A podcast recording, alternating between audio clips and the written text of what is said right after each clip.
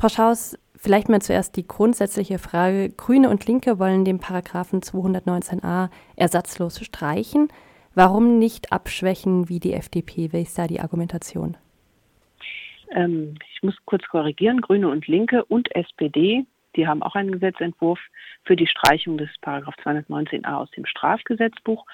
Und ähm, mit dem Hintergrund, also ich kann das mal sagen, für uns Grüne ist der Hintergrund, dass wir sagen, der Paragraph 219a ist eigentlich so, wie er jetzt besteht, nicht notwendig. Der ist ein Überbleibsel aus einer alten ähm, Strafgesetzordnung und ist immer noch drin geblieben. Ähm, wenn man den Paragraph 219a streicht, passiert Folgendes, dann können Ärztinnen und Ärzte auch nach den moderneren Gegebenheiten, wie zum Beispiel dem Zeitalter des Internets, auch auf einer Internetseite darüber informieren, über das, was ein Schwangerschaftsabbruch bedeutet. Und sie können eben auch sagen, dass sie einen Schwangerschaftsabbruch anbieten. Also das nicht nur auf einem, äh, weiß ich nicht, einem, einer Information, die schriftlich zugeht, sondern auch auf der Internetseite. Und ähm, wir sind der Meinung, dass Frauen das Informationsrecht haben müssen, zu, sich informieren zu können, wo kann ich quasi im Falle eine, einer ungewollten Schwangerschaft hingehen und kann, zu welcher Ärztin kann ich gehen oder zu welchem Arzt. Und auch Ärztinnen und Ärzte müssen ihr Informationsrecht ähm, wahrnehmen können. Die FDP hat einen anderen Vorschlag gemacht. Die haben eine Modifikation im Rahmen des Strafgesetzbuches ähm, vorgesehen, ähm, wo sie quasi innerhalb des Strafgesetzes 219a äh, ändern würden. Damit bliebe er aber im Strafgesetzbuch stehen.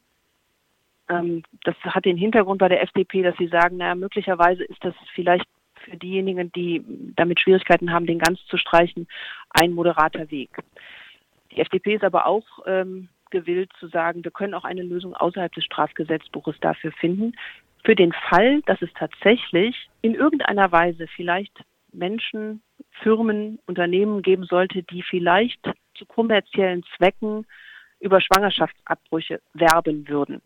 Die Annahme ist so irreal, dass man eigentlich für diesen Fall keinen Paragraphen im Strafgesetzbuch mehr braucht, weil eigentlich ist es so, dass Ärztinnen und Ärzte laut ähm, Berufsordnung nicht für Produkte, für Angebote, für Dienstleistungen, für das, was sie als Ärztinnen machen, werben dürfen. Da ist es schon geregelt. Und deswegen sagen wir, wir brauchen kein Strafgesetz, wo Ärztinnen und Ärzte für was werben. Sie, sie informieren nur und das müssen sie tun dürfen, sagen wir. Und deswegen sagen wir, der 219a kann gestrichen werden.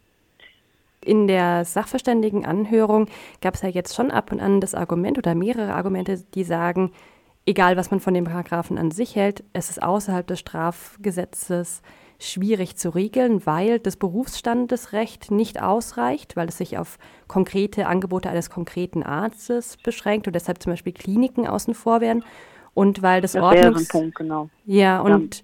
De, weil Ordnungs das Ordnungswidrigkeitenrecht zum Beispiel äh, nicht umfassend genug greift. Das ist tatsächlich in der Sachverständigenanhörung nicht ähm, ausschließlich so dargestellt worden, sondern auch genau das Gegenteil. Also auch die Frage, dass der 219a verfassungswidrig eigentlich ist, ähm, ist genauso dargestellt worden. Ähm, also, dass man im Ordnungswidrigkeitenrecht regeln kann, und das wurde ausdrücklich auch nochmal dort gesagt, ähm, dass man zum Beispiel für den Fall, dass eine Klinik für einen Schwangerschaftsabbruch werben wollte, ja, was man sich wirklich insgesamt schwer vorstellen kann, wenn ich das so sagen darf.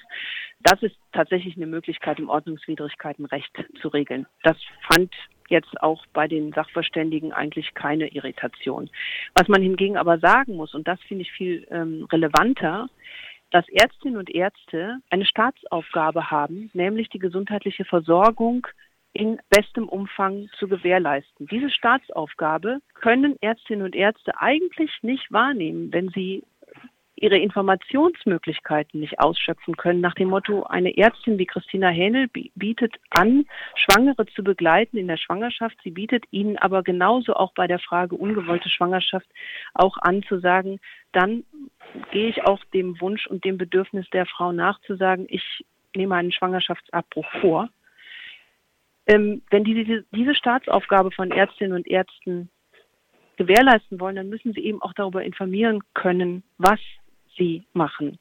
Und das äh, verbietet der 219a und deswegen haben bei uns in der Anhörung die Sachverständigen sehr deutlich zum Ausdruck gebracht, dass das ein großer Widerspruch ist und deswegen unbedingt eigentlich auch beim Verfassungsgericht geregelt werden muss. Es ist jetzt auch eine politische Aufgabe, sage ich, dass wir hier für Sorge tragen, dass es hier eine Regelung gibt und nicht Ärztinnen und Ärzte weiter mit einem Fuß immer im Strafgesetz stehen.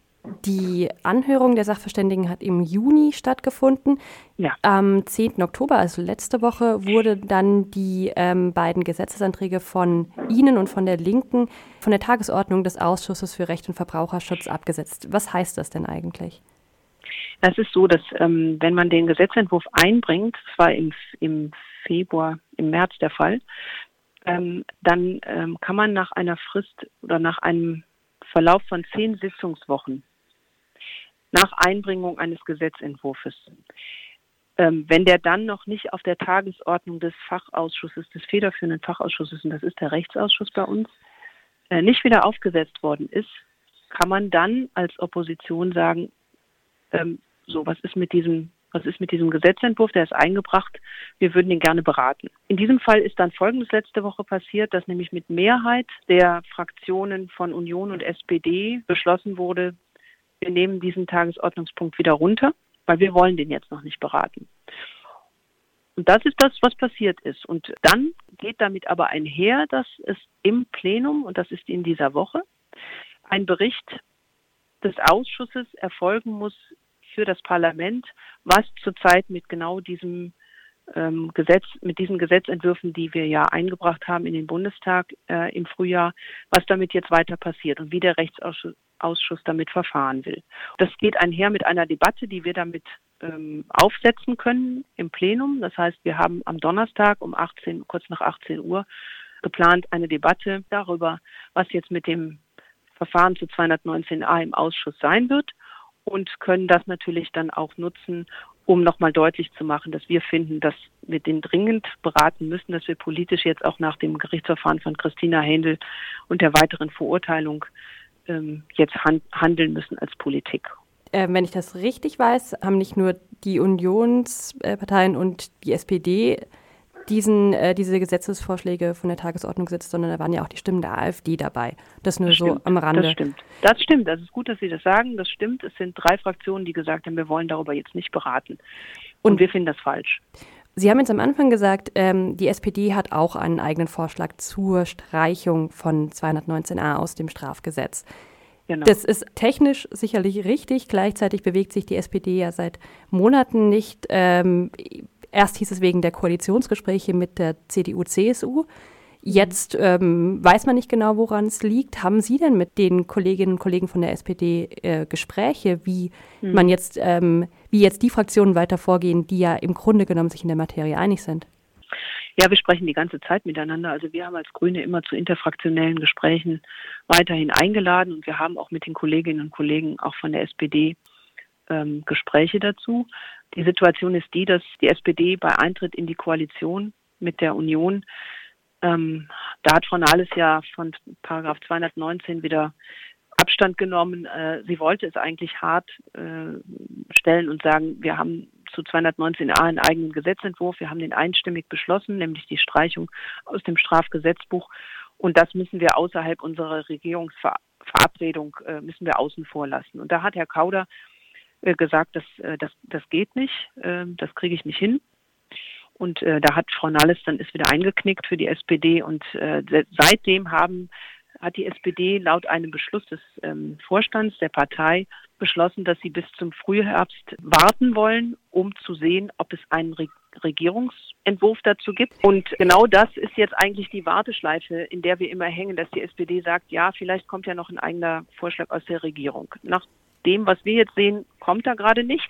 Und ich erwarte auch nicht, dass da was kommt, obwohl das jetzt immer angedeutet wird.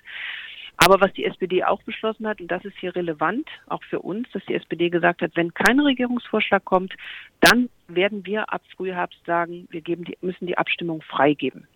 Das wäre ja jetzt auch praktisch, ja. Ja, das wäre, es wäre klug, wenn die das jetzt machen würden, weil ich finde, da sind sie im Wort.